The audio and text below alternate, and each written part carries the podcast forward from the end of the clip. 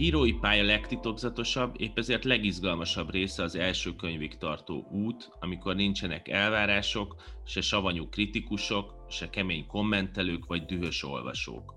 Az első című sorozatban népszerű, díjazott írókat kérdezek az első lépésekről, sikerekről és pofonokról. Valuska László vagyok, ez az első. Gyerekkorától kezdve írónak készült, mégis hosszú éveknek kellett eltelnie, hogy Dragomán György megírja az első regényét, a Pusztítás könyvét.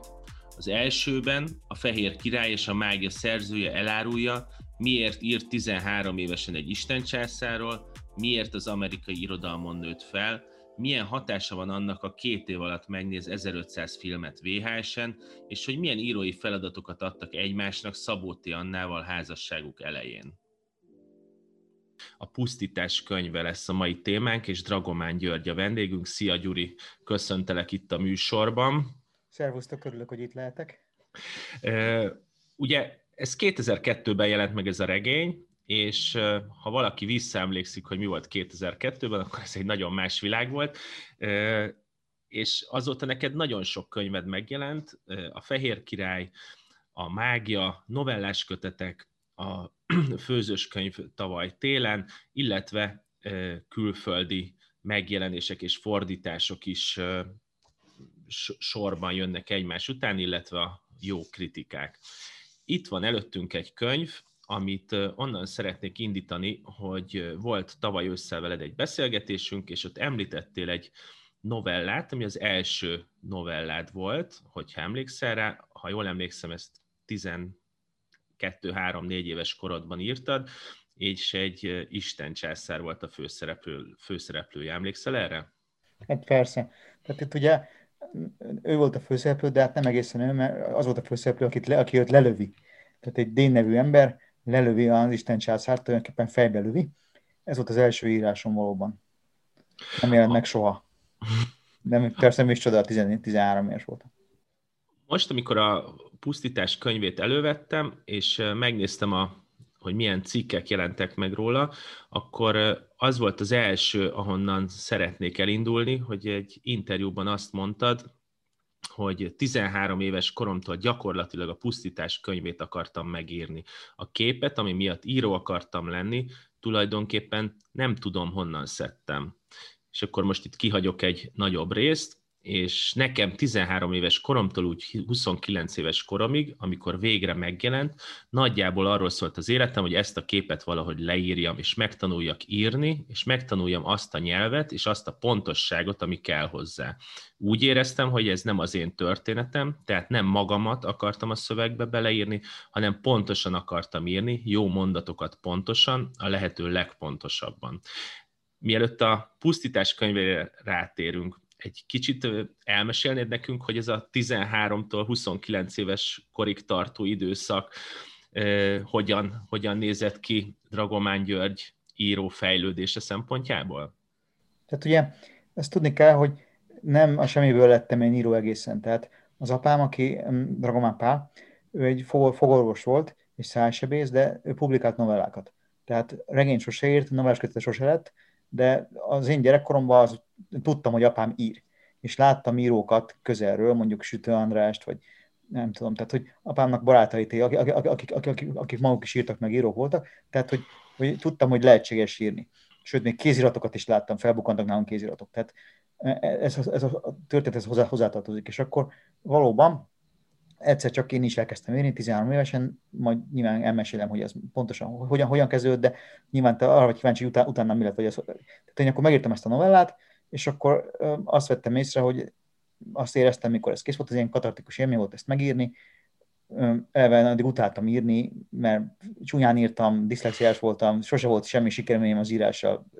Szép írásból, nem tudom, hatost kaptam, ami a tízes skálán elég rossznak számított, négyesre buktál, apám azt mondta, akasztófán végzem miatt. Tehát, hogy az írással sosem semmi sikerem nem volt, és akkor egyszer csak ezt leírtam, és, és egyszerűen éreztem, hogy ez jó, hogy ez nekem jó, ezt jó, jó csinálni, amennyire lehet ezt jó csinálni, és akkor elkezdtem folytatni, tehát írtam további, to, további szövegeket kezdtem írni, további képek jöttek, és akkor írtam, írtam, írtam, és akkor hát 15 éves koromig nagyjából tartott ez, a, hogy kézzel írtam, meg elkezdtem aztán gépelni, és apámnak az írógépével, ami most már az én írógépem, mint a szobába, és akkor, akkor Magyarországra kerültünk, és ott is írtam tovább, meg ott hát igazából mutogatni ezt nem nagyon mutogattam senkinek. A, a gimnáziumban volt egy ilyen, az el, mondjuk a harmadik vagy a negyedik magyar órán, valamikor október vége fele, vagy november vége fele, mert én későn kerültem az iskolába, Szombathelyen, a Nagy Gimibe, ott a magyar tanár egyszer csak azt mondta, hogy olvasom fel a fogalmazást, a házi feladatot, és akkor az Antigoniról írtam egy szöveget, és az úgy eléggé meglepte őt, hogy én ilyet írtam, és utána rögtön megkérdezte, hogy írok-e én egyébként. És akkor vittem be ezeket a szövegeket, neki néhány, néhány novellát, és ö, akkor ő elküldött a vejéhez, aki Fűszfa Balázs, aki egy mm, csodálatos tanár és irodalomszervező és egy nagy, nagyszerű ember, és akkor ő megnézte az írásaimat, né, né, né, néhányat megnézett ezek közül, és akkor mondta, hogy ez, ezek jók, és hogy majd ő fogja ezt közölni a fő, főiskola alapjába. Egy főiskola, volt a főiskola alap, az a cím, hogy jelentkezünk. Jónás Tamást is ők közölték először, és, és azt hiszem Annának is közölték a szövegét. Mert ugye közben párhuzamosan ezzel megismerkedtem Annával, szerelmesek egymásba, és abban nagyon sokat, nagyon erősen közrejátszott, hogy ő is írt, és én is írtam. Tehát, hogy mi úgy találkoztunk, hogy ez gyorsan kiderült, hogy neki vannak versei, sőt novellái is, és nekem, nekem verseim, azok nincsenek, de novelláim vannak. És akkor elkezdtünk, tulajdonképpen elkezdtünk elég, elég intenzíven tanulni írni egymástól. Tehát, hogy az azt jelentette, hogy, hogy ő verseket írt, és nekem meg feladatokat adott, hogy miről írjak novellát. És az volt mondasz a... egy példát, bocsánat, hogy közbeszólod, de hát mondasz ilyen, egy minden, példát. Mindenféle voltak, hogy nem, nem szabad káromkodni. Vagy ilyenek. Egyszer azt mondta, hogy egyen meg a zsebed, és akkor erről kell, ebből kell írni valamit. Tehát az volt a szabály, vagyis hát ezt így együtt alakítottuk ki, hogy hogy a, én géppel írtam ezeket akkor már, és amennyi kifért a A4-es lapra, annyi volt a szöveg. És akkor ez így ment. Tehát van vagy ilyen 40-50 ilyen kis szövege valahol. A múltkor hoztak őket annak a pincéből, mert megígért, hogy eláznak. Nem áztak el. De ezekkel nem lett semmi igazából, nem jelentek meg. És akkor aztán tehát ez, ez, ez, ez így zajlott, közben nem tudom, lassan leérettségiztem, meg gimnazista koromban még küldtem néhányat, tehát hogy akkor, akkor még gondoltam, hogy ezt meg, kell, meg kéne élni. A jelentkezőkben megjelent azt hiszem kettő, az olyan vicces volt, mert annyira rosszul gépeltem, hogy én gépeltem vannak, hogy annyira rosszul gépeltem, hogy úgy jelent meg, hogy legépeltem azt, hogy ezek avantgárd szövegek, ahol a, a, a, a, a jelentkezőnk szerkesztői az, azt mondták, hogy ilyen direkt roncsom a nyelvet, úgyhogy úgy, úgy jelent meg, úgyhogy nagyon szégyeltem, nem nagyon mutogattam ezeket senkinek sokáig. És aztán közben nem tudom, más sok minden nem történt az írásra kapcsolatban, annyi még, hogy, hogy, hogy az, volt ez a Sárvár írókötök találkozója, az, azon, azon szerepeltem egyszer, és akkor ott kaptam ami harmadik, harmadik díjat. Azért volt, amikor Per Krisztián is ott volt, tehát egy, egy, egy, egy, szép év volt, és akkor küldtem, azt hiszem az Ésnek, meg a Hominak küldtem, talán lehet, hogy Hominak nem az Ésnek, és a Kortásnak küldtem, küldtem írásokat, de azt nem írtam meg, hogy mennyi idős vagyok, és akkor már jobban le volt gépelve. Úgyhogy kaptam is válaszokat, nagyon kedvesen Dérci Péter írt, hogy hát esetleg majd még küldjek, de hát ezt nem tudják közölni, és Vati Zsuzsától is van egy szép elutasító levelem, és akkor az engem úgy azt mondtam, hogy hát jó, én igazából akkor még novellista tovább nem próbálkozom, amúgy is nem, nem, nem, nem tehát elkezdtem regényt írni tulajdonképpen közben ez a párhuzamosan, és akkor közben aztán egyetemisták lettünk, tehát annál felvették az ötös kollégiumban, engem is felvették az ötös kollégiumba, és akkor ott igazából így félig meddig titokba írtam, mert tehát azt nem nagyon díjazták, hogy az ember szép akar lenni, hanem filológusnak kellett lenni mindenkinek, és amúgy is nem voltak eredményeim. Tehát az volt a baj, hogy, hogy írtam ezeket, ezt a könyvet, tehát akkor már a pusztítás könyvét írtam, a, a nagyjából a, az a, ugyan maga a pusztítás könyve, ami, ami, ami megjelent, az szerintem ugye a harmadik vagy a negyedik változat, tehát azt, azt úgy 22 éves koromban kezdtem el. Azt hiszem, a, volt korábbi két, két változat, amik inkább ilyen novellákból álltak össze, kicsit no, no, no, novella szerkezetük volt, külső nézőpontosak voltak, volt, ami belső, minden próbálkoztam mindennel, de azokkal így, tehát ilyen novella ciklussal, mind, mind, mind, mindenféle módon, de aztán akkor újra kezdtem. Tehát ugye szerintem, mikor hazajöttünk Amerikába, volt, voltunk Biloidban Annával, és ott lettem 21 éves, ez egy Chicago mellett egy pici egyetem, ott voltunk összenézések, ott, én, ott lettem 21 éves, és mikor onnan hazajöttünk, akkor decemberben jöttünk hogy januárban újra kezdtem, akkor minden kidobtam mindent, ott, na, ott, mert ott, tehát ott, ott, is írtam egy elég sokat, egy, ott is megpróbáltam azt a könyvet megírni, és akkor a végén megmutattam a nának, és hát mondta, hogy ez nem jó, és tényleg nem is volt jó. Tehát nagyon, nagyon man, maníros volt az a, nem tudom, nem is került. És akkor megint újra kezdtem. Tehát akkor, akkor az az utolsó, utolsó újrakezdés akkor volt a, a és akkor az az újrakezdés már, annak a vége már a könyv lett. Tehát, hogy akkor el, el, el, elkezdtem írni ezt a könyvet, közben jártam az egyetemre, ötvös kollégista voltam, sőt, volt egy olyan dolog, hogy láthatatlan kollégium, ami egy ilyen egészen szuper elitképző intézmény volt, ahol külön órákra lehetett járni, és én igazából azt láttam ki, hogy az egyetemen tulajdonképpen nem lehetett írást tanulni, de én magamnak egy ilyen íráskurzusra raktam össze titokba, úgyhogy a tanároknak ezt nem mondtam meg, hogy én ezt erre, erre akarom használni, mondjuk a legtöbbet talán Takás Ferencnek köszönhetek, ő volt a tutorom áltatlan kollégiumban, és én azt mondtam, hogy én regény, regényért akarok tanulni nála, és akkor az abból állt, hogy minden héten elolvastunk egy regényt, és hmm. akkor megbeszéltük. Hát, nyilván angol regényeket, tehát nem tudom, elég sok amerikai, meg elég sok ott Pincsön beketett mindenfélét, tehát így végig, tehát ez ment vagy három évig. Tehát közben Géherz is járt, Géher is, is, is volt tutorom, meg Dávid Házi Péter.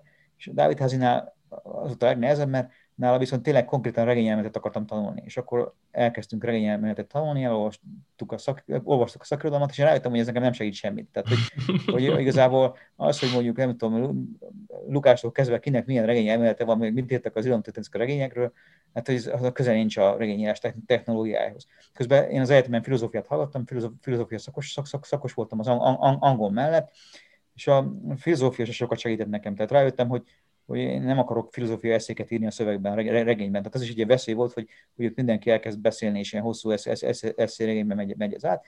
Tehát, hogy közben párhuzamosan írtam a könyvem, miközben az életemben próbáltam a, teljesíteni, meg kitanultam valami a műfordítást, lefordítottuk a Trainspottingot, megjelent ez az első ilyen megjelenésem, megjelent, ez az első fordítás egyébként nem a Trainspotting volt, hanem megjelent nyomtatásban, hanem a Zingernek egy novellája, a Sakter című novella, amit között a 2000, de uh, akkor én nem mondtam már senkinek, hogy én író vagyok. Tehát, hogy volt, valaki így nagyon rákérdezett, mondjuk egy idő után Takásnak feltűnt, hogy valami, valami lehet a háttérbe, és akkor kérdezte, hogy mi van, nem írok én valamit, és mondtam, hogy írok, de nem mutogattam a szöveget. Meg David Ház is egyszer kérdezte, hogy most akkor én nem akarok egyetemi pályát magamnak, meg mi, mi, mi van velem egyáltalán, mert feltűnt neki, hogy nem úgy dolgozom, ahogy hogy kéne, vagy dolgoztam elég keményen, de tehát nem mentem OKTV-re, meg nem, nem OKTV-re, nem. OTDK. Igen, TDK. Tehát, hogy ezek nem érdekeltek ezek a dolgok, már a regénye voltam elfoglalva, és akkor aztán neki is aztán mondtam, hogy regényt írok, és ezt nagyon szépen, szépen, szépen, fogadta.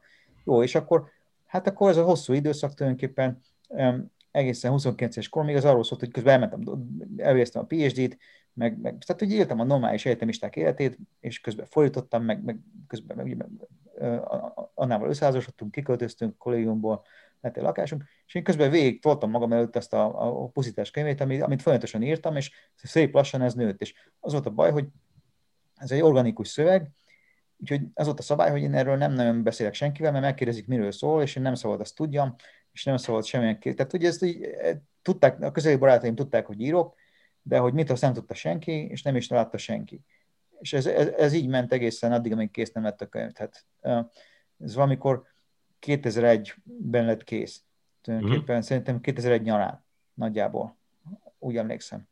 És akkor, um, akkor, ak- akkor aztán megpróbáltuk el, mikor, mikor egészen kész lett, akkor az történt, hogy, hogy tehát mikor majdnem egészen kész volt, azt hogy valamikor, valamikor 2000 egy januárjában, vagy, vagy 2000 decemberében, vagy valami ilyesmi, körül, körülbelül ilyenkor, ak- akkor már, akkor már kíváncsi voltam, hogy ez tényleg könyve, vagy tehát akkor már, akkor, akkor, már az előtt a fájás, amikor már tényleg meg akartam mutatni valakinek, és akkor, akkor már ö, ismertem, tehát közben, közben ugye annak költő lett, és közben annak elég híres költő lett, meg érte az irodalom, érte az irodalom érte, mindenhol járt, meg, és, és én most sosem, egy idő után már nem írtam ennyit. Az utolsó két évben nagyon nehéz volt, mert addig én jól bírtam, hogy én vagyok az Anna férje, aki fordítok, de és mi fordítok akarok lenni, de egy idő után már nagyon nehezen bírtam ezt. Tehát az, az volt egy, egy, egy, év, amikor már nem mentem vele sehova, nagyon kell, igyekeztem befejezni a könyvet, dolgoztam, ahogy bírtam, és, és akkor ez a pont, mikor azt mondtam, hogy most már megvan, láttam a végét, már tudtam, hogy be fogom fejezni, csak még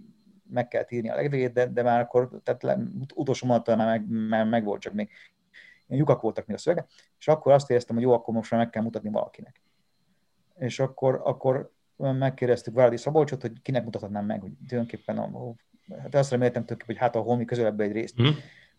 De hát ő azt mondta, hogy Závada megnézi szerinte, és akkor Závada megnézte, és tényleg nagyon kedvesen írt nekem, hogy ez, ez jó lesz, és hajrá, írjam tovább, és akkor befejeztem, és akkor elküldtem neki a végső verziót, és akkor mondta, hogy akkor azt történt a könyvben, amit sejtett, tehát hogy véget ért a könyv, hogy kell, és ez nagyon jó.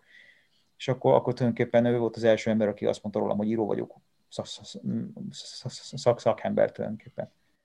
Ez eh, egyfelől egy nagyon szép és egyben nagyon megpróbáltató út vége, amikor Závada Pál azt mondja, hogy akkor író vagy, és a pusztítás könyve az egy olyan szempontból különleges könyv, hogy én itthon beszélgettem róla, mert most az elmúlt hetekben ezzel foglalkoztam, és, és nekem megmondom őszintén, hogy ez régen volt már a pusztítás könyve.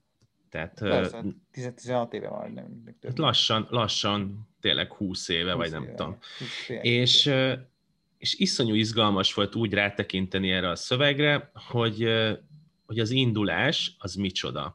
És tele van olyan elemmel, ami egyébként a későbbi prózádban is megjelenik, tehát van benne egy, egy ilyen titokzatos világ, amiben van egy titokzatos kormányzó, valamennyire lehet azonosítani Erdét, van egy Fábien nevű főszereplőnk, aki 26 évesen büntetésből elkerül valahonnan erre a helyre, és, és beindul egy olyan történet, amire bizonyos értelemben, hogyha mondjuk én nekem el kéne adnom ezt Hollywoodba, ezt a történetet, akkor mondhatnám azt, hogy ez egy ilyen misztikus disztópia, amiben nagyon sok a rejtély, nagyon nehéz lenne azt megállapítanom, hogy ez, hogy ez mikor is játszódik, mert ez nagyon érdekesen játszol ezzel, hogy ez mikor is játszódik, és, és nehezen mondom ki, de nekem nagyon tetszett az, hogy a misztikusság mellett bizonyos értelemben egy akcióregény is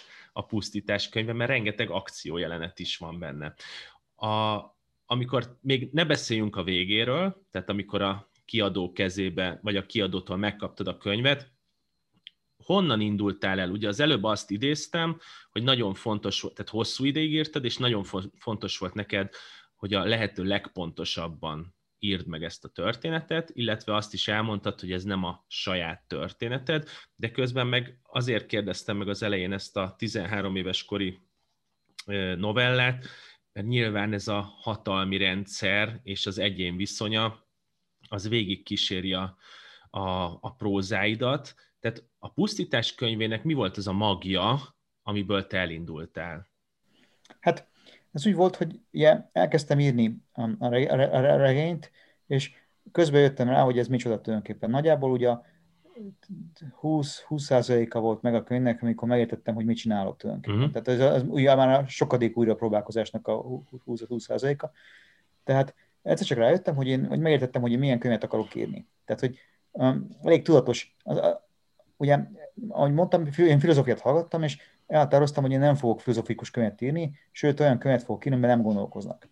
Tehát, hogy én, én, én nagyon attól féltem vala annak idején, hogy, hogy megpróbálok ilyen alibi regényt írni, ahol tulajdonképpen a filozófiai diszertációmat beteszem a könyvbe, hogy, uh-huh. hogy ez megtörténhet. És akkor végül ott is hagytam a filozófiát, tehát nem, nem, diplomáztam filozófiában, negyed éven ott hagytam, mert akkor egy ilyen elég súlyos válságot éltem át, hogy a pontos írás mit jelent, az érdekelt engem, és azt gondoltam, hogy a filozófiai gondolkodás az kliséket, klisékről beszélünk. Tehát mikor egy emberről azt mondjuk, hogy féltékeny, akkor nem mondunk semmit.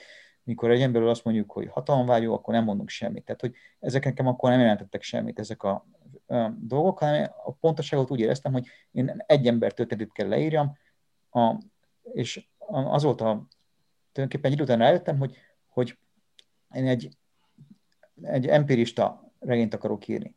Egy hiperrealista, empirista regényt akarok írni a bűnről. És akkor a bűnről úgy, hogy az érdekelt akkor, hogy, hogy mi az a történelmi bűn, és az hogy történik belülről. Tehát mondjuk, mondjuk mi, anélkül, hogy a könyv tartalmát ellőnénk, de hát igazából nem lehet ellőni, a, az érdekelt engem, hogy milyen egy népírtás belülről.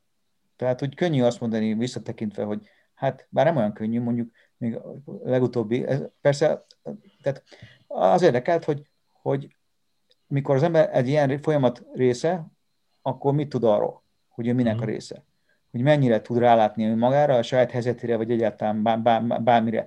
És a, ami még fontos volt nekem, az a reflexió. Tehát azt mondtam, hogy, hogy a gondolkodás nem nyelvi gondolkodás, az indulati gondolkodás érdekelt, azt mondtam, hogy legyen ennek a könyvnek az a szabály. Tehát rájöttem gyorsan, hogy, és az, azóta is tartom ezt, hogy az íráshoz kellnek bizonyos fajta axiomák. És hogyha ezeket az axiomákat betartod, akkor utána tulajdonképpen megépül a világ ezek közé az axiomák közé. És ennek a könyvnek több axiomája volt, az egyik axiomája volt az volt, hogy nincs reflexió. Hát Fábián sosem gondol, gondol reflexíven magára, sosem elemzi magát, sosem, hanem empirista módon gondol magára, mi az, az, az ő, ő agyában azon a ponton vagyunk nagyjából, ahol az érzékelés teljességem átfut, de ez nem válik nyelvileg, nyelvileg megformáltá. Tehát, hogy neki nincsenek a könyvben ilyen artikulált gondolatai, hanem indulatai vannak, és érzékelése van, és azon a ponton állunk mi, mint, mint, mint olvasó és mint író is. Tehát, hogy én oda akartam, körülbelül a, a homloklevény mögé akartam uh, bekerülni. Tehát ezt kell, amikor erre rájöttem, akkor tudtam, hogy milyen könyvet írok. Tehát egy olyan könyvet akartam írni, ami így, így, így, így működik. És hogy a, a, hát megformálásában ez, ez, ez a fontos, ez a filozófia az attitűd, hogy, hogy a benyomások teljességét, a testi, a testi benyomások teljességét akarom az időben, való, valós időben kezelni. Tehát hogy az is fontos volt, hogy az időkezelést meg kell értenem, hogy mi, mi, mi, mit jelent az regény szempontjából az időkezelés, és akkor azt mondtam, hogy ez egy valós idejű könyv, tehát nagyjából az érzékelések azok valós, val, valós tempóban követik egymást, és amik, amikor Fábián ébren van, tudatánál van, akkor azt, annak minden pillanatát egyforma fontosságban fogom fog, fog próbálni leírni. Tehát ez egyfajta ilyen realista kísérlet volt ebből a mhm. szempontból. Mm. És a, a másik pedig, a másik kérdés, ami érdekelt, az az volt, hogy, hogy hogyha adott egy népírtás például, vagy egy népírtás kísérlet, akkor aki abban részt vesz, abból mit, mit, mit, mit érzékel? Mi az a pont, amikor rájön arra, hogy mi történik vele? Rájön egyáltalán, mi történik vele? És akkor azt akartam megnézni, hogy belülről, belül, belülről hogy néz ki a történelem. Tehát tulajdonképpen ez egy ilyen minimalista történelmi regény abban a szempontból, hogy a történelmek csak a leges legbelső szegletét látod egy olyan helyen, ahol gyakorlatilag társadalmi reflexió sincs a történelme kapcsolatban, mert itt nincsenek újságok, itt nincsenek hírek, itt tulajdonképpen ez egy ilyen végső állomása a civilizációnak, ami tulajdonképpen hát egy láger ilyen szerintem. Tehát ahol, ahol, ahol egy lágert építenek, vagy ahol a, a gulág végén vagyunk, mi persze bárhol lehetne. Tehát az volt abban borzasztó, ami, amikor már ezen elkezdtem intenzíven dolgozni, ezen a könyvben, és már elkezdtem másni én is a sírt, akkor közben kitett a jugoszláv háború. Tehát, hogy, hogy én ezt párhuzamosan írtam, ennek a könyvnek elég, elég nagy részét a jugoszláv háborúba, anélkül, hogy arra akkor gondoltam volna, vagy hm. hogy ezzel nyilván ennek ahhoz nincsen köze, de az erőszakhoz igen. Tehát um, az valószínűleg ott a könyv mögött az, amit én a gyerekkoromban láttam, hogy, hogy, hogy, hogy egyre erőszakosabb lesz a társadalom. Tehát um, azért azt most itt vagyunk, márciusban beszélhetünk, ugye azt tudni kell, hogy 1990 márciusában um, Marosvásárhelyen onnan eljöttem, akkor én már nem voltam ott, etnikai alapon az emberekkel főtéren elkezdték ölni egymást ez egy bonyolult kérdés, hogy ez pontosan miért történt, de ez ott az első hely a vasfüggönyön túl, ahol, ahol a rendszer bukása után elkezdett vérfolni. Tehát ez még a jugoszláv háború előtt volt. És hogy akkor abból bármi lehetett volna. Tehát én szerintem a könyv ez is ott van valamilyen szinten, de engem akkor az érdekelt, hogy egy ilyen, mondjuk egy történelmi bűn, az hogy működik legbelülről nézve. Úgyhogy ezek voltak a, azok, a, azok a támpontok, amire, amire támaszkodtam munka közben a, mennyire játszott szerepet ebben a történetben az a, hát nyilván szerepet játszott a, a romániai rendszerváltás előtti történet. Egy interjúban említetted még Csernobilt, hogy az, az így az egy nagyon fontos dolog volt abból a szempontból, hogy ez az egész világot megrázta, hogy felrobban egy atomelő, atomerőmű. De mennyire volt az a cél, hogy a, csak a romániai helyzetet megértsed, mert én a történetből azt veszem ki, hogy egy hogy általánosságban kerested arra a választ, hogy az egyénnek és a, ennek az elnyomó rendszernek mi a viszonya, illetve ahogy most mondtad, hogy a, az egyénnek a bűnnel mi a viszonya. Hát én nem, nem akartam, tehát nem gondoltam, hogy ez egy történelmi regény Romániáról. Mindig azt gondoltam magamban, hogy ha elkérdezed, hogy hol játszódik és mikor, akkor azt fogom válaszolni, hogy Kelet-Európában két háború között. Uh-huh de hogy melyik két háború között, és hogy pontosan hol, az tulajdonképpen annak nem volt jelentősége. Mert a, a, abból a szempontból, hogy ha egyszer felszállsz a vonatra, és ugye úgy kezdődik a könyv, hogy felvél megy a vonaton, azt nem számít már, hogy hol szálltál fel, azt számít, hogy hol fogsz leszállni. És hogy ő pontosan hol száll fel, ő ott száll, az, az mindegy. Az, az számít, hogy hol száll le, ott száll le, hol majd gödröt fognak ásni. és ez gyakorlatilag bár, bár, bár, bárhol lehetne. Tehát ahogy azt a történet meg is mutatta, tehát a leg, legidillibb helyeken is tudtak nagyszerű gödröket ásni, meg a legszörnyűbb helyeken is. Tehát, hogy igazából ebből a szempontból mindegy, hogy hol, hol, hol, hol, hol játszódik, és nem is volt célom egy konkrét történelmi esemény, nem történelmi regényt akartam írni. Uh-huh. Tehát, én nem is voltam akkor képes arra, hogy, hogy, azt írjak, mert a munka folyamatában jöttem rá arra pontosan, hogy mi történik. Tehát nem, én nem olyan író vagyok, akinek vázolta van, én nem tudtam a cselekményt. Én ez, ilyen, ez, ez volt a legnehezebb az írás közben, hogy, hogy nekem mindent meg kellett látni, és akkor még nem mertem kiugrani a kronológiából. Tehát ma már nem félek attól, ha látok valamit, ami nem passzol a könyvbe, akkor majd valahol teszem. Tehát jobban merek látni, akkor nagyon vigyázom kellett. Nagyon féltem attól, hogy ha esetleg ebből a könyvből kiugrok, akkor, akkor abban marad. És az ilyen kronológia ugrásoktól is nagyon féltem. Tehát ezt én lineára, teljesen lineára is írtam. Mm. Minden jelenet a következő után következett. És hogyha elakadtam, akkor elakadtam, és akkor két hónapig állottam akadva. Úgyhogy a, ezen a könyvön keresztül tanultam meg tulajdonképpen írni. De akkor ezt nem tudtam, hogy ezt meg lehet tanulni. Tehát, hogy nagyon fél, nem babonásan írtam. Tehát ez is benne volt a könyvben, hogy azért sem szabad nekem erről beszélni, mert azért láttam, hogy az apám és az apám barátai és sokat beszéltek arról, hogy mit írnak. És az írás nekik ez egy, az, hogy író vagy, hogy író, arról beszélsz, hogy író vagy, az fontos része volt az ő szociális életüknek. És én ezt el akartam kerülni. Tehát úgy éreztem, hogy ha én ezt elkezdem használni arra, hogy elkezdek íróként viselkedni, akkor nem leszek író. Majd akkor szabad nekem íróként viselkedni, mikor majd kész a könyv. Kész, kész a könyv. És akkor e, e, ez elég nagy nyomás volt egyrészt, másrészt ebben az is benne volt, hogy, hogy most már ha leírom magammal a könyvcselekményt, akkor világos minden úgy, úgy történik, ahogy történik, történik. Ezt közben is így éreztem, de tehát én nem, lehetett, nem tudtam beleszólni. Azt éreztem, hogy nem tudok beleszólni ebbe, hogy én nem tudok kitalálni, hogy, hogy nem, nem az van, hogy én így is lehet, vagy úgy is lehet. Ahányszor megpróbáltam vázatokat írni, ez nem sikerült. Tehát nekem azt így jelenetről jelenetre kellett meglátni, mintha egy ilyen labirintusba bolyongtam volna tulajdonképpen. Azt is éreztem, a munkacímnek, munkacímnek az az útvesztő, aztán nyilván ez nem egy jó cím, de, de akkor azt éreztem, hogy nem tudom, hogy valaki jutok ebből ahogy Fábián se tudja, hogy valaki jut abból. Tehát ebből a szempontból nem Romániára akartam írni, vagy bármilyen, bár, bár, bármiről, hanem talán lehetne, tehát az sem biztos, hogy ez kelet akár, azt is mondhatom, mm. lehetne ez bármilyen helye a világnak. Az, az is bennem volt közben, hogy, hogy hát igazából nem is csak Csernobil, hanem hogy törékeny, tehát a törékenységét éreztem azóta is persze érzem ezt, de ebben a könyvben erősen benne van a tör, törékenysége a civilizációnak, hogy, hogy van egy tökéletesen működő modern társadalom, ami négy év alatt nem, nem lesz tökéletesen működő modern társadalom, hanem visszajutunk a középkorban nagyjából. És mondjuk az ember eszébe Szíria, vagy vannak helyek, ahol, ahol ez elég gyorsan meg, meg, meg, meg, meg, meg is történt sajnos. Tehát ezzel kapcsolatban nincsenek kiúzóim, azt gondolom, hogy ez, ez bárhol megtörtént.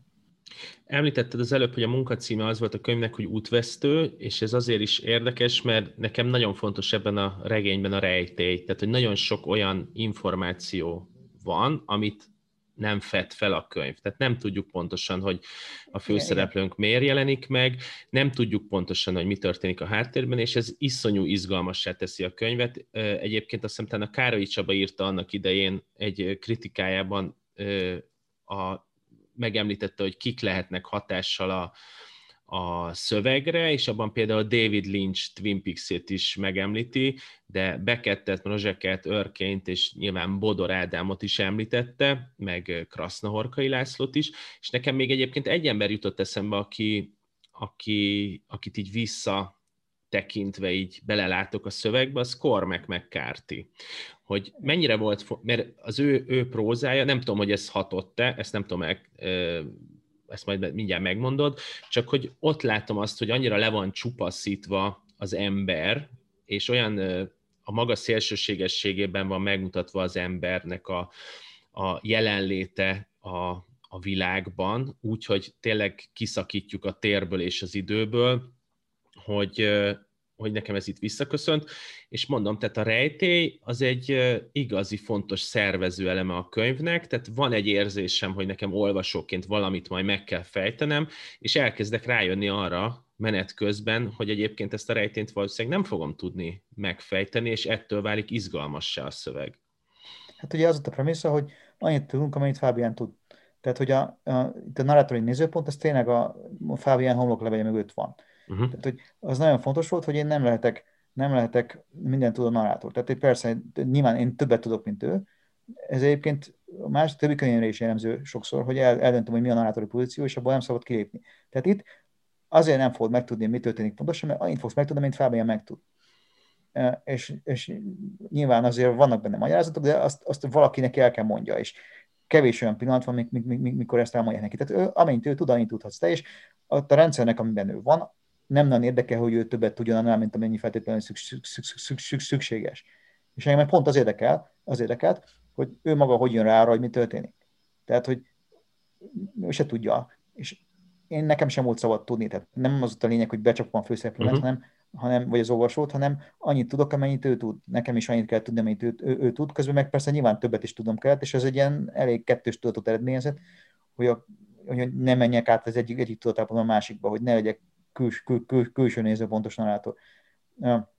Vagy hogy ilyen belső-külső nézőpontos legyek tulajdonképpen, mert ugye a könyv külső nézőpontos, ez nem egy monológ, de mégiscsak az, mert, mert tehát egy, külső nézőpontból megírt monológ tulajdonképpen, mondhat, mondhatnám azt. És az is világos lett nekem, hogy nem csak, tehát ez tulajdonképpen egy bizonyos szempontból lázadás a nyelvi gondolkodás jelen ez a könyv. Tehát, hogy ebben hm. nincs nyelvi gondolkodás, és beszéd is szinte alig van. Tehát, hogy itt a beszéd helyét elég erősen az erőszak veszi át. Ebbe a világban inkább, inkább erőszak van, mint beszéd. Tehát ebből következett, hogy hát ez egy akcióregény, igen, ezért akcióregény, mert, mert gyakorlatilag a kommunikáció fizikai. Sokkal fizikai, mint amennyire verbális. És akkor a Cormac McCarthy, persze, azt hiszem én voltam az első Magyarországon, aki Cormac McCarthy olvastam egyáltalán. Tehát, hogy én, vagy az elsők között voltam minden, minden, minden, minden, minden, mindenképpen, tehát nekem nagyon fontos írom volt, és pont ekkoriban volt a legfontosabb írom. Tehát, hogy én ott ugye hazajöttünk Biloidból, én ott Amerikában elolvastam a Sutri című könyvét, ami, ami azt hiszem az utolsó még, meg, talán ez még magyarul nem jelent meg, vagy lehet, hogy megjelent. szerintem meg, egy-két egy, Ez is megjelent egy-két éve. Tehát ez, ez, ezt elolvastam, és akkor azt láttam, hogy ez nagy író, és gyakorlatilag mindent elolvastam, amit lehetett. Tehát, hogy én hoztam haza az egész életművet magammal, és annyira nem ismerte senki, hogy én e, egy pillanatig gondoltam, hogy ebből szakdolgozom, és nem volt senki, aki képes volt volna, tehát nem volt senki, aki olvasta, hogy szakdolgozom, tehát, hogy a, tényleg gyakorlatilag a, a nem volt róla a magyar szakirodalom, nem volt senki, aki foglalkozott volna vele. Én akkor próbáltam is, nem is szerettem lefordítani, és lefordítani egy részt a crossingból, és akkor az a házaltam, és uh, semmi, nem is akartak kiadni senki, tehát hogy egy folyadóst tudtam elhelyezni egyáltalán, és egy kiadó sem akartak kézbe venni. Tehát, hogy én akkor megpróbáltam, amit tőlem telt, nyilván névtelen egyetemista vagyok, megpróbáltam valahogy ma, ma, magyar olvasók elé jutatni. Teljesen, teljesen kudarc, ez totális teljes kudarcot. Nem egészen azért úgy utólag aztán igazságot tette a jó Isten ebből a szempontból, hogy, hogy a, most majd megjelenik hamarosan újra a crossing, a átkelés, a Todd Bennett fordításában, és abban van nekem, az, az, az a fordítás, amit annak idején a 90-es években csináltam és próbáltam eladni, az benne van a Bennett fordításban, mert neki ajándékoztam, és a, a, az első verzió úgy jelent meg, hogy én csak köszönet, csak köszönet volt nekem a, hát, a földrengésére hátul, de most, a, most, most majd benne lesz a nevem és mint fordító a könyvben, mikor most megjelenik. Mert ő, mi barátok vagyunk, és akkor, mikor ő ezen dolgozott, akkor mondtam, hogy nekem abban van egy rész, odaadtam neki, és ez egy olyan rész, ami ki, ki, kiáll a könyvből, tehát hogy elmond valaki egy történetet, ami nem, nem azon a hangon szól, mint a könyv, és akkor ő megkérdezte, hogy ezt használhatja, és mondtam, hogy használja egészséggel, és akkor használta. De hogy nekem akkor McCarthy-val tulajdonképpen csak kudarc élményem voltak, és nyilvánvalóan persze nagyon erősen hatott rám. Ő, ő, és hát persze ez dupla dolog, mert nem csak McCarthy hatott rám, hanem azok az írók, akik, akik McCarthy-ra hatottak. Tehát, hogy, hogy mondjuk azt hiszem, hogy McCarthy-t három íróból lehet összerakni, hogyha halandó elnő beszélni, és sose beszél arról persze, tehát hogy notoriusan nem ad interjút, de, de én szerintem ő, ő, ő, őt Beckettből, Faulknerből, és, és Melville-ből kellene összerakni nagyjából. Tehát hogy ez, ez, ez, a három író, és ez nekem három nagyon fontos írom volt, meg, meg valószínűleg Kafkából is persze. Tehát, hogy ezek nekem fontos írók voltak már azért, mielőtt McCarthy-t megtaláltam. És akkor megtaláltam mccarthy akkor azt éreztem, hogy hát ilyen, ez egy olyan író, aki, aki azt csinál, mit csinálni kell. Úgyhogy kéve a biblikusság, azt nem, tehát hogy nem akartam utánozni őt, de mindenképpen meghatározó élmény volt nekem. Tehát biztos, tehát érdekes lenne egyszer mondjuk a, valakinek összeolvasni a Blood Meridian a, a, a pusztítás könyvét, biztos érdekes párhuzamokat találna benne. Tehát nem tudom, a judge meg a kormányzó, az, tehát hogy ott, ott, ott, ott, ott lehetnek hatások egy utólag, azt gondolom, akkor nyilván nem így terveztem, vagy nem. Milyen nem, jó szakdolgozati nem téma. Hát lehetne, igen, tehát hogy végül is, és a, a, eleve a könyv filozofikus, filozofikussága és a, a tehát ez, ez, ez, ez, ez, ez fontos volt nekem valóban, tehát ez abszolút jó érzed, és aztán beszéltem is erről, tehát ez nem titok, ugye ezt más, más, más, másról is elmondtam már, de, de tényleg a McCarthy recepció Magyarországon késett olyan 15 évet nagyjából. És most már azt hiszem a helyén van valamennyire, amennyire helyén, hely, hely, hely, helyén lehet, de eleve a világirodalommal kapcsolatos viszonyunk megváltozott szerintem. Tehát nem, nem tudom, nem nem látok elég tanulmányt ezzel kapcsolatban. Tehát most, mint hogyha nem lenne az embereknek arra, arra idejük, hogy erről mondjuk hosszabban írjanak, vagy, vagy nyilván azokat a dolgokat nem látom. A, szeretnék áttérni erről az erőszak és test témára, mert ennek a, tehát erről a regényről azt gondolom most, így 2021 márciusában, hogy, hogy abból, abból a szempontból megelőzte a korát, hogy a, a testiségnek és az erőszakosságnak ez a kontextusa írja a történetet. Tehát nálunk a magyar irodalomban mondjuk nádas szokás említeni így a test, testhez kapcsolódva, de, de ebben a történetben az a nagyon fontos, hogy amit az elején már említettél, hogy itt a, tényleg a test írja a történetet. Mi abból tudjuk meg, hogy hogy érzik, hogy mi a viszonyuk a szereplőknek egymáshoz, vagy éppen Fábián hogy érzi magát, hogy milyen testi tapasztalásokon megy keresztül. Ez lehet sérülés, lehet nem tudom, a, az egyik lányjal, hogy összeér a combjuk mondjuk, és hasonlók. Nagyon fontos mondjuk a, a vérnek az íze, meg hasonlók. És ebben a könyvben ezt a testiséget, ezt nem tudjuk nem a, az elnyomó rendszer felől nézni, és itt visszatérnék a lágerre, ahol ugye az egyén, az megszűnik egyén lenni, és egy ilyen sorszámozott testé válik, és valami hasonló történik nálad is, abban az értelemben pedig visszatérnék az akcióregényhez, ugye az erőszak és a test viszonyát azt előbb említetted, és az akcióregényt ezt abszolút nem pejoratívan gondolom, hanem van egy olyan sodrása a regénynek, ahol ez a testiség mintha nem tudna másba, más irányba menni, mint, a, mint abba, hogy hogy ezt a testet, a test kommunikál, és valójában az akció is egy kommunikációs aktussá válik. A testnek a szerepe, az hogyan vált számodra ennyire fontosá? Az is egy ilyen axióma volt, amit az elején lefektettél, ezt részben említetted, de, de az, hogy ez ennyire így történjen, az egy nagyon komoly munka volt, vagy egyszerűen csak írás közben rájöttél, hogy, hogy a testek azok kommunikálnak egymással? Nem, ez nagyon komoly munka volt, és tehát hogy nagyon gyorsan világos lett nekem, hogy ez egy ismeretelméleti regény. Tehát, hogy a filozófiában engem nagyon érdekelt a politika filozófia, meg az ismeretelmélet, meg az etika, ez a három terület. Úgyhogy valószínűleg ezen, ezen a három területen keresztül lehetne elemezni a regény filozófiai koncepcióját. Tehát nagyon-nagyon fontos volt nekem az, hogy, hogy én akkor a, a testi érzékelés teljességét fogom, fogom, fogom meg, meg, meg, megírni.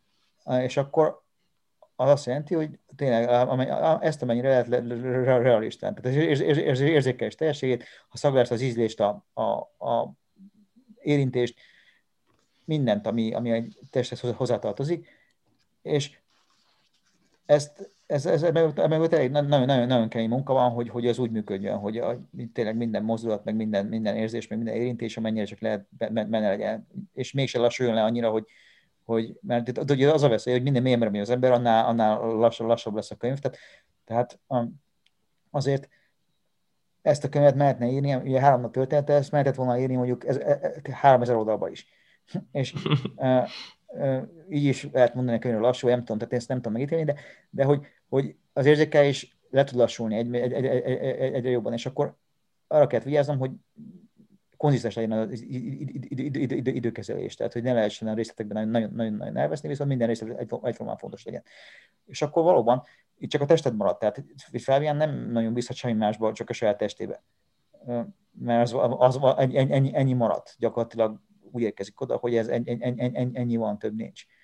És, és a, ami az erőszakosságot illeti, igen, a, világ és a test viszonya az egy erőszakos viszony és ennek az érzékelésére nagy energiát fektettem, hogy ezt a lehető legrealistább próbálom, próbálom megcsinálni. Tehát a, eleve a koreográfia nagyon keményen ki van, ki, van, ki, ki, ki, ki van dolgozva. Tehát, hogy tényleg ott a mozdulatok azok a helyük, helyükön vannak, amennyire csak meg tudtam akkor ítélni. Tehát az, a mechanika az nagyon végig van gondolva, végig van gondolva, és ezt, azt tényleg, tényleg végig, végig csináltam. Mások is mondták már, hogy nádasra hasonlít ez valamilyen szempontból, hogy hát én akkor nem olvastam még elég nádast egyébként, tehát hogy a, később aztán igen, de a, az évkönyvet olvastam, mert érdekes mondani, hogy Nádast az egyik első élő író, akivel találkoztam szombathelyen, egyszer előtt az életünkbe, és akkor elmentünk Annával, megnéztük, nem tudom, 16 éves voltam, 17, és de akkor ennek az évkönyv az dedikáltattuk, és akkor azt elolvastam, de az emlékiratokat, meg a nagy testkönyveit, azokat, az, az, az, az, azokat akkor még nem, hát később aztán igen, de amíg, amíg ezt a könyvet írtam, addig nem nagyon. Elve nehezen olvastam akkor magyarul, amikor a könyv végét írtam. Tehát mondjuk az utolsó öt évben, mondjuk 23 éves koromtól 26 éves koromig, vagy 20, tehát onnan kezdve hogy nehezen olvastam, mert féltem, hogy, tehát van ez a félelem, hogy hat, hatni fog rád egy író, és nem is tudtam akkor, akkor tehát hogy akkor, akkor mondjuk a mészőt se olvastam azóta se igazából, akkor ki, egy, mert, mert, valahogy azt éreztem, hogy túl közel van az, amit én akarok csinálni, nem szabad ezt nekem olvasni. És akkor még nálad se olvastam. Sőt, akkor még Krasznaukat se olvastam. Tehát tulajdonképpen, tulajdonképpen mikor megjelent a könyv, akkor egy, sokan mondták, hogy hú, az a sátántangot hasonlít, akkor én még nem olvastam a sátántangot tulajdonképpen. Tehát ugye az, az, az, ez, ez egy ilyen párhuzamos megfelel, megfelelés ennek a könyveknek, de a, a, és a, a testtel való viszony, annak az intenzitása az igazából félmetes is volt nekem. Tehát a, az, az, um, mert azt éreztem, hogy, hogy ez egy csapda is lehet írói szempontból. Tehát mire, mire a könyv végre értem, azt éreztem, hogy hogy én ezt most már nagyon tudom, hogy hogy kell a testről írni, és, és, és hogy vigyáznom kell, hogy ha ne kezdjek így írni ezután, mert akkor, akkor a következő könyvem az egy 3000 oldalas könyv lesz a, test, a, a, a test, testbezártságról tulajdonképpen. Ami egyébként vonzó még mindig, de, de hogy akkor én attól féltem, hogy, hogy, hogy, hogy, hogy, hogy, hogy tehát akkor attól megértem. A, most fel szeretném olvasni a a regénynek az első két mondatát, csak most ez a testhez kapcsolódik, és én bennem van egy ilyen, hogy ezt a könyvet valószínűleg újra fel kell fedeznünk, de ezt lehet, hogy rosszul érzem, mert a, a mágiáról és a fehér királyról nagyon sok szó esik, és a pusztítás könyvéről most így újraolvasva azt gondolom, hogy sokkal többet kellene beszélnünk, így átlagolvasóként. Tehát úgy kezdődik a regény, és innentől jön az idézet. Fábián hirtelen ébredt fel, a vonat éppen egy hídon robogott át. A kerekek zaja visszaverődött a korlátról, a vonat lüktető dübörgése felerősödött, a zajtól, mintha a fülke sötétje is feketébbé sűrűsödött volna. Fábián horkanva szívta be az állott műbőrszagú levegőt, felült, az ablak felé fordította a fejét, a melkasában érezte a kerekek fenyegetően gyors dobogását, próbált mélyeket lélegezni, a levegő érdesen a nyelvébe és a szájpadlásába karcolt. Nem tudom, hogy mire emlékeztél ebből az első két mondatból. Hát emlékeztem rá, az elég jó. Ezt csak azért olvastam föl, mert annyira, annyira erősen behúz engem olvasóként a regény első bekezdése, ami így folytatódik, hogy, hogy, hogy rögtön ezt, amiket mondtál a beszélgetésünk elején, ezeket az axiomákat, mintha érezni kezdeném. Tehát, hogy nagyon közel vagyok Fábiánhoz, és nagyon átérzem azt, hogy, hogy neki milyen fontos ez az érzékelés, és hogy, és hogy a játszma az e körül ö, történik majd. A regény elejét megtalálni, az nehéz volt? Hát nem, vagyis de, de, de, de ugye az, sokat szóra kezdtem el. Tehát az elején... Hát azért kérdezem, mert úgy mondtad, hogy sokat szóra kezdted el, sokszor nekifutottál. Igen, so, sokat szóra kezdtem el. Hát mégis abban a szempontból nehéz volt, de ide eljutni volt nehéz odáig, hogy ezt elkezdem tudni így, így, így, így, így írni. Tehát ez tényleg úgy akkor januárban volt, sokadik verziót dobtam ki, és akkor, akkor, akkor kezdtem újra, és akkor, akkor, akkor elkezdtem ezt így írni, és akkor nyilván az, az, az volt az elején, hogy majd legfeljebb kihúzod a végén, de azért nagyon keveset húztam ebből a könyvből. Tehát ez tényleg ezt nagyon-nagyon nehezen írtam, de az azt jelentette, hogy mikor egy jelenet kész van, akkor az nagyjából kész volt. Tehát ezt nem nagyon kellett már utána szerkeszteni. Nem minimál, közben, közben szerkesztettem tulajdonképpen. És um, hát anna olvasta a részeket, de és, és, mikor kész lett, igazából nem sok mindent kellett fel csinálni. Tehát az első mondat sok munka volt, de uh, utólag azt mondanám, hogy ne dolgozz itt az első mondatodon, mert majd meg, megírod később, és most sokszor ezt is csinálom, hogy nem dolgozom itt az első, de akkor még nem tudtam, tehát akkor még minden mondatot monatra monatra raktam össze, és sokáig azt csináltam, hogy elolvastam újra az elejétől odáig, ahol épp tartottam, és onnan folytattam mindig. Tehát, hogy uh, úgyhogy az első mondatot nagyon sokszor olvastam, aztán, aztán ezt abba hagytam később, de, de nem, nem volt könnyű megtalálni ezt a hangot. Mikor elindult a hang, akkor, akkor tehát mikor rájöttem, hogy mit akarok csinálni igazán, mondjuk a, a könyvnek az első nem tudom, 400 oldal, vagy valami, akkor az első 30-40 oldal az, az, az volt nagyon nehéz, amíg, amíg ebbe belerázottam ebbe, ebbe, ebbe, ebbe a hangba. Utána több is nehéz volt, csak akkor már tudtam, hogy, tehát, hogy benne voltam ebben a sínben, ami így vitt előre, de nagyon nehéz volt, nem lehetett sem nézni, se jobbra, se nézni, se balra nézni, nézni, lenézni, se semmi, és közben végig bennem volt az, hogy milyen nem tudom befejezni, tehát, hogy, de erre nem volt szabad gondolni, mert az, az, az, az a szerencséd, ami a nehézség is, hogy minden mondat, minden mondat nagyon nehéz, minden mondat nehéz megírni, tehát akkor nem érsz rá azon gondolkozni, hogy az egész könyvet meg fogod tudni írni, vagy nem fogod tudni megírni. Nyilván rettegsz attól, hogy nem, de most a monatokkal vagy elfoglalva. Tehát az azóta is szokott nekem segíteni, hogy ha mostani monaton túljutok, akkor majd a következő mondattal fog foglalkozni, hogy az egész nagy könyvben nem kell, nem, nem, nem, nem kell aggódni ráérsz majd a végén, de persze közben mégiscsak aggódsz. Most már mondjuk kevésbé aggódom, mert de akkor az, tehát, hogy nézd, nem tanácsom senki ezt csinálja, hogy egy első regényt írjon meg, vagy akkor írja meg gyorsan. Tehát, hogy nekem ez, tehát ennek a könyvnek voltak életveszélyes pillanatai, mert néha olyan reménytelenek tűnt, hogy, hogy ezt sosem fogom tudni megcsinálni. Tehát, hogy ez egy életveszélyes könyv volt bizonyos pillanatokban.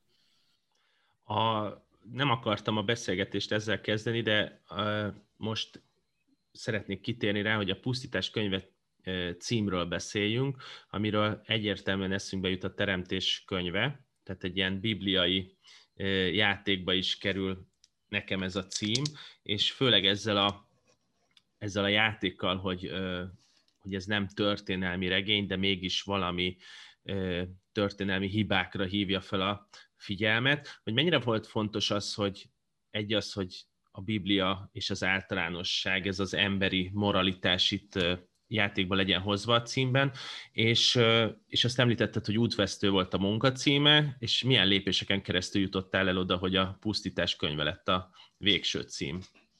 Hát ezért kellett azért a, a, a fiatalságnak ez a, olyan, naív bátorsága. Naív egoizmusra, hogy ilyen címet merjek adni. De hát ugye az előbb kellett kapcsolatban hogy Biblia nem volt fontos, de hát ez mégis valamire fontos volt. Volt a szerencsém, hogy volt egy jó barátom, hogy van, ő Visi Tamás, akivel együtt voltunk öt, öt, ötvös kollégisták, és ő egy hebrista, most azt hiszem, hogy Brunóban csinált egy hebrisztika szakot, vagy valami ilyesmi, és akkoriban ötvös kollégiban tartott egy ilyen szemináriumot, ami csak így magunknak tartottuk, tehát hogy tényleg az, most ez egy külön beszélés, hogy az ötös kollégium az milyen, milyen hely volt, meg milyen volt ott diáknak lenni. Olyan hely volt mondjuk, ahol éppen Tamás fordította újra a Bibliát, és akkor ezzel, ezzel, kapcsolatban egy szemináriumot tartott, hogy ez mit jelent. És az egyetemen jártam, Tatár Gyuri hozott, és érdekes dolgokat hallottam erről, és ugye akkor ugye a teremtés könyvéhez úgy közel kerültem valamennyire. Hát nagyon, nagyon mélyen nem, mert azért nem voltam hebrista, meg nem tudom héberül, meg egyáltalán a fordítás kérdés érdekelt, de nem olyan szinten. Tehát, hogy de azért elég közel kerültem ahhoz akkor, hogy azt érzem, hogy fú, hát én éppen, én éppen ennek az ellenkezőjét csinálom. Tehát, na jó, nyilván ez most már viccesen mondom ki, de akkor ahhoz, hogy ezt meg tudjam ezt a könyvet, akkor ezt el kellett, el kellett ezt komolyan tudni, tudjam gondolni. Tehát azért jó dolog 25 évesnek lenni, mert akkor az ember, az, az, az ember ezt el tudja komolyan gondolni, később is el tudja, csak az már, már más, tehát akkor az már egy beketti attitűd inkább. De, de hogy akkor, akkor, és akkor én azt gondoltam, hogy jó, hát akkor ez a könyv erről szól, arról szól, hogy, hogy, hogy hogyan szüntetjük meg a létezést tulajdonképpen, és akkor, akkor, ennek, akkor ennek ilyen cím kell.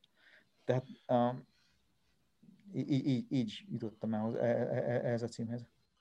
A, amikor megjelentek az első kritikák, akkor írtak arról, hogy ez egy radikális regény, írtak arról, arról hogy ez egy markáns, súlyos próza, illetve amikor megkaptad a, az első könyveseknek járó Brody Sándor díjat, akkor a Márton László laudációjában azt mondta, és itt egy idézet következik, a sátán tangot közrebocsátó Krasznorkai László óta nem láttam még Magyarországon olyan debütáns írót, aki oly mértékben és mélységben tisztában lett volna vele, hogy a stílus mindenek előtt élet és világszemlélet, mint Dragomán György. Az érdekelne, hogy amikor rá, rászántál jó sok évet, hogy ez a könyv elkészüljön, megjelent a regény, elolvastad ezeket a... Én, én alapvetően pozitív visszajelzéseket láttam, de ezt te biztos jobban tudod, hogy mik voltak még. Milyen érzés volt? Tehát kaptál egy visszajelzést arról, hogy akkor innentől kezdve ezt csinálni kell, és závodapán megmondta, hogy író vagy, a szakma is most megmondta, hogy jó könyvet írtál, felszabadított ez téged? Hát az, hogy megjelent a könyv, tehát meg, hogy, tehát, végben nem volt, hogy nem fogom ezt befejezni, és akkor ott egy, egy semmivel, mert hogyha egy, könyv, egy regény nincs befejezve, akkor az nem regény. Tehát akkor van egy ha kéziratod, ami semmi. Úgyhogy az egy hatalmas nyomás volt, mikor, mikor megjelent, akkor én annak kezdve borzasztóan tudtam örülni annak, hogy író lettem. Tehát, hogy a, sőt, egy, volt egy ilyen vicces pillanat, hogy nálam volt a korrektúra, és akkor besorozta katonának, és a sorozáson be kell írni, hogy nem tudom, mi a mesterséged. És beírtam, hogy író. És akkor ezen így felborodott az őrmester, hogy írtam ezt be, amikor erről nincs papírom. Nálam volt a kézirat, mondtam, hogy itt a regényem. És ő is tudtam, hogy én meg fogom továbbni a katonaságot is polgári ezek, úgyhogy nem nagyon tehát én svejki módra viselkedtem. Tehát, hogy akkor ott lettem író igazán, hogy valakinek azt mondtam, azt, hogy addig sosem mondtam azt, hogy író vagyok, mert nem mondhattam azt, de akkor úgy azt mondtam, hogy én író vagyok. Tehát az egy nagy pillanat volt. És aztán az, hogy ezt, tehát igazából ez a könyv elsőtett volna nyom, nyom, nyom, nyom, nyom nélkül is. Egy, nem volt egy, tehát egy ismeretlen ember voltam tulajdonképpen. Egyrészt, másrészt a könyv tényleg elég radikális. Úgyhogy az, hogy ezt észrevették, és hogy ö, úgy foglalkoztak vele, hogy érdem szerint, tehát rendesen olvasták, az nekem akkor sokat számított. Amit hiányoltam, azt mondtam, hogy, hogy, a, tehát, hogy ugye a bűvész akkor működik jó, ha megmondja, hogy mit fog csinálni, és akkor mindenki látja, hogy mi a trükk. Na, itt nem mondtam meg, tehát hogy nem volt hol megmondanom, hogy ez egy empirista, ez a, ez a könyv, ez milyen, milyen filozófiai, és ezért az Ernésben ezek nem kaptak olyan, olyan, olyan, olyan szerepet. Van egy barátom, Faragó Szabó István filozófia professzor, aztán ő ezt észrevette később, és sok, sok, sok, sokszor mondta, meg vannak tanítványok, akik szerint ez, ez az egyik legfilozófikusabb magyar, magyar, magyar, magyar regény, de hát akkor, akkor, akkor, akkor ezt nem vette észre úgy a kritika, mennyire észre kellett vegye, hát ezt akkor én fájlaltam, de igazából csak legbelül fájlaltam, mert valójában nem érdekelt, nem ezzel voltam akkor már foglalva, nem akkor már írtam a, írtam a következő regényem. Tehát a, a Brody az nagyon sokat jelentett, tehát az nagyon, nagyon jó eset, mert az egy kegyetlen díj bizonyos szempontból, mert csak egyszer lehet megkapni. Tehát ugye egy első regényt egyszer lehet megírni, és első regényre díjat csak egyszer lehet kapni, és többet nem. És ez baj bizonyos szempontból, mert ez egy ilyen nagy tét. Tehát, hogy, hogy akkor, mikor megtudtam, hogy van ez a díj, akkor én azt elkezdtem akarni. Az életem utolsó díja volt, amit akartam. Tehát szerintem díjat nem szabad akarni, mert az tényleg tehát az nem tőled függ, és egy, nem, de azt akkor nagyon akartam, és a, máig hálások a sorsnak, hogy ezt tényleg meg is kaptam, mert ha azt nem kapom akkor meg, akkor, akkor azt éreztem, tehát hogy azt éreztem, hogy ez nem létezik, hogy ez a könyv ne kapja meg ezt a díjat, hát tényleg mindent beltettem, amit, amit, amit beltettem, és, be, és akkor az tényleg egy ilyen szép pillanat volt, hogy akkor már apa voltam, már megszületett a Gábor film, és éppen karomba volt, mikor csengett a telefon felvettem, és Márton László volt, és akkor az ő volt, hogy elmondja, hogy hát ezt én kapom ezt a díjat. És az, az úgy, tehát azt nem fogom soha elfejteni, hogy én vele beszéljek, a, a Gábor a vállamon, így böfizik Gábor a vállamon, és akkor kérdezi Márton László, hogy ez egy gyerek ott, akit ott hallok, és akkor mondom, hogy igen, és akkor így tudod azt érzed, hogy hát jó, akkor most már fiam is van, könyvem is van, díjat is kaptam rá, akkor most úgy jó van. Tehát, hogy akkor az, az, az, az, az, az egy nagy, nagy, nagy pillanat volt ebből, ebből a szempontból. A, a, úgyhogy onnan kezdve tudtam, hogy nekem mindegy, én írok tovább. Tehát addig sem volt kétséges. Tehát ez nem volt, nem, nem volt kétséges, hogy én nem volt valószínű, hogy ezt abba Tehát, hogyha mondjuk megjelenik a könyv, és nem tudnék semmi, akkor is muszáj volt írni tovább, mert egyszerűen láttam dolgokat, amiket muszáj ne írni tovább. Nem tudom, hogy az, az jó volt, hogy megjelent. Tehát Ugye volt előtte egy pici kudarc, mert RTL azt volna a magvető adja ki, és akkor a magvetőnek az nem kellett, és én ezt nem is értettem, azt nem értettem, hogy hogy, tehát hogy ez hogy lehetséges, hogy ez, ez a könyvet nem akarja valaki kiadni. De nyilván akkor nekem fogom volt arról, hogy mondjuk egy első könyvet kiadni, az milyen kockázat, vagy hogy az nagyjából veszteséges lesz. Vagy, tehát hm, ezek nekem nem, nem merültek fel. Nem azt éreztem, hogy hát én tényleg egy olyan könyvet írtam, amiatt még nem ért senki, nyilván ezen ezt kell érezni, és akkor az fájt, hogy a magvető nem akartak kiadni, de aztán eljött a fejekre, és akkor visszakerültem oda, és akkor most mégis, most két év után nyomni megint a pusztás, mint a magvetőkönyvet, tehát végül most már magvetőkönyvet belőle. Tehát és az, az jó volt, hogy, hogy van, van, kritika, tehát hogy egyáltalán írt róla valaki, nem Takás Ferenc nagyon szépet írt róla, az is szép volt, mikor mondjuk Ferine olvasta végre a könyvem, és akkor, akkor tényleg úgy írt róla, hogy, tehát úgy írt róla, mint nem ismerne engem, de közben a könyvet megértette. A mozgóvilágból írt róla nagyon szépet, és az, az, az, az, az nagyon szép kritika volt Aztán érdekesség, ami a Arkánum tett elé a múltkor, hogy Földenyi is őt már akkor. De én ezt nem tudtam, mert a, a, nem, a, azt a Debreceni újságban vagy valahol kérdezik, hogy miket olvastak az emberek, és akkor ott van egy ilyen kis keretes írás, ott van Földenyi mondta, hogy ezt, ezt olvasta, és van a véleménye, és azt meg is írja. De azt nem tudtam, mert tehát én akkor szerintem tehát nem tudok arról, hogy megírta volna, vagy egyáltalán bármi is legyen és erről sose beszélgettem vele, úgyhogy egyszer találkozunk, megkérdezem, mint egy igazi hiú szerző, hogy, hogy mi volt az akkor, mert én akkor nem tudtam arról, tehát ez most, mit tudom én, egy fél évet ütött ezt tudást, tudomásomon az alkalmon keresztül, tehát hogy ő is ezzel foglalkozott akkor. Hát, szóval, de ez mindenképpen felszabadító volt, hogy, hogy író, író lettem. És amit megmondasz arról, hogy kell, kell még ezzel a foglalkozni, hát igen, lehet érdemes. Tehát nyilván benne van minden, ami engem akkor érdekelt. Vagy, és um, érdemes összeolvasni többi könyvvel. Persze, tehát azt is tudom, hogy ezt akkor lehetett megírni ilyenre, tehát most már nem lennék képes ezt a könyvet úgy megcsinálni, mert benne van a, nem tudom, azt, a kamarság, vadsága, meg daca, meg nem tudom milyen. Meg, meg a, tehát tényleg mertem ilyen címet adni, adni neki, ma már nem mernék valószínűleg, de akkor kellett merni. A, szeretném felolvasni a könyv végét, ami egy iszonyú erős lezárás, és ezt azért olvasom föl, mert remélem, hogy igazi spoilert nem tartalmaz, de kedvet csinál a regényhez. Beül a jeepbe, Lénára nézett. Már nem élünk, megrázta a fejét, elfordította az indító kulcsot. Halottak vagyunk mind a ketten, mondta. Aztán a gázra lépett. Ez az utolsó mondat, ami szerintem tényleg gyönyörű, és ezt azért teszem, vagy azért is idéztem be, mert ebben az egész könyvben nagyon fontosnak látok egy olyan elemet, amit se a kritika, és egyébként most a beszélgetésben te sem emeltél ki, hogy vajon a, a populáris kultúra az milyen hatással volt akár a te világodra, és akkor itt most nem is a prózaíró világra gondolok, hanem a saját a magánemberi vagy magánéleti világodra, mert, mert szerintem lehet onnan olvasni ezt a könyvet, és ezzel megint csak nem ilyen értelemben degradálni szeretném, hanem ez nagyon erős dolognak tartom, hogy bizonyos helyeken, mint hogyha popkulturális elemek is megjelennének benne. Persze, persze. Ugye azt a kritika is annak én felvetette, és azt tulajdonképpen negatívan vetette fel, de én ezt nem is értettem, hogy ez miért baj. Tehát elve én nem, nem tudom a kettőt elválasztani egymástól. Tehát, hogy én úgy nőttem fel, hogy ezek így párhuzamosan folytak. Tehát sokat szoktam mesélni a videók ahhoz korszakról, amikor én nem tudom, láttam három, 1500 filmet két év alatt, és akkor a kazettán lehetett, lehetett valami bődületes hülyeség, és utána egy nagyon-nagyon jó film egyszerre. Tehát, hogy én azt megszoktam, hogy mai napig is olvasok poémát, és nem poémát. Tehát, hogy, és akkor ez úgy van, tehát hogy nyilván még mi van a könyv mögött, még biztos Csender is mögötte van, és akkor Csender milyen író. Tehát, hogy ez engem sose érdekelt igazán, hogy, hogy a kettőt elválasztom egymástól. Tehát, hogy ezek szerintem összefognak, és nem is, nem is lehet elválasztani egymástól. Evel a regény egy erősen popkultúrából származó műfaj, tehát, hogy nem szakadhat el ezek, ezektől a gyökereitől. A, a, erre a könyv filmszerűsége valószínűleg egy külön, külön, külön kérdés mert fel, és abban biztos benne van az a, nem tudom, 3000 akciófilm, amit láttam, meg a 1500 művészfilm, amit láttam. Tehát, hogy ugye, egyszerre, egyszerre vannak benne. A, az furcsa volt, hogy ez milyen, hogy ez probléma, tehát hogy bizonyos kritikusoknak ez probléma volt.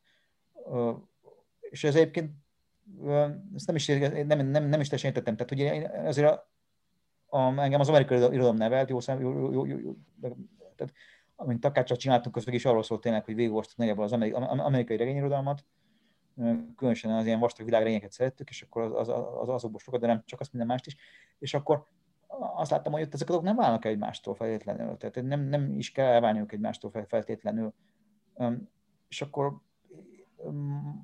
nem tudom, tehát Magyarországon meg talán jobban, de itt, itt, itt sem mindig, de mondjuk kedvenc regényem a Lengyel Péternek a Macska című könyve, az például egy olyan könyv, ami, ami ezt szerintem tökéletesen jól tudja csinálni. Tehát, hogy ott egyszerre van minden populáris kultúra és magas kultúra is. Elve, mondom, tehát én nem értettem, hogy ez miért baj, mikor ez baj volt, és nem is gondolom bajnak, mai, mai, mai, mai, mai napig, nap, nap, napig sem. Tehát um, azt gondolom, hogy a popkultúra az nagyon sokszor kísérletezik olyan dolgokkal, ami a magas kultúra nem tud, aztán ezek visszaadnak egymásra, és, és akkor, akkor ez nagyon szépen tud működni.